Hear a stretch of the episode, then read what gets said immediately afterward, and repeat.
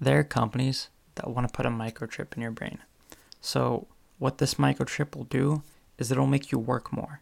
So, as soon as you want to leave work and go home, uh, these companies will turn on the microchip and then uh, it'll make you work more and you won't go home. Um, but there's some good news about this technology.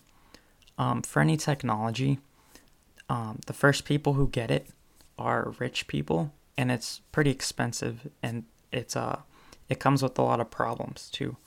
So that's uh, good news.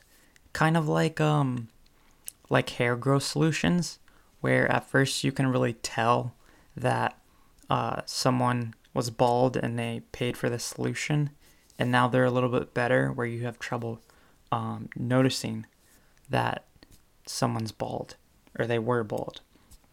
Right? So for microchips, this means that um, rich people will try it and they might get their brains fried. Right? So this is good and will lead to uh, two things happening. Right?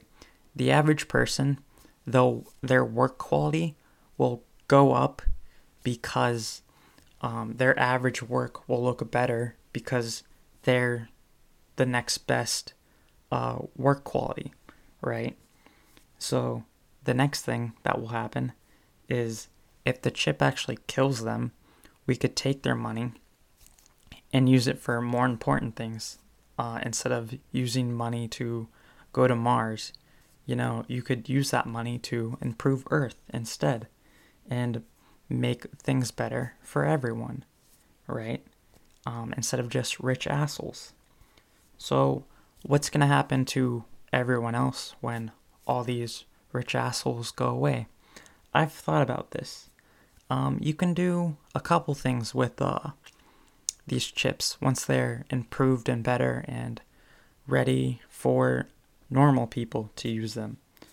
You could use the chip and turn it on in the morning and work four hours instead of eight hours. But now you have all this time, right? You have four extra hours. What are you going to do with those hours? You could learn a skill and use that skill to quit your job. Maybe learn how to paint and then learn how to sell paintings, right?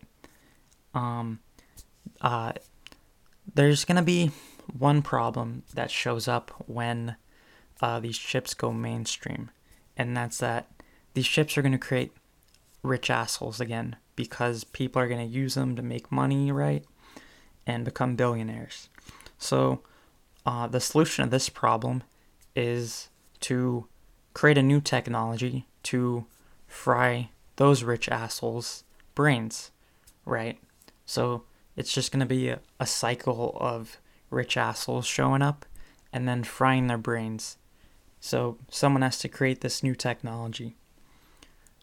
Really, the lesson here is if you see a billionaire get a chip in their brain, wait five to 10 years before you get a chip in your brain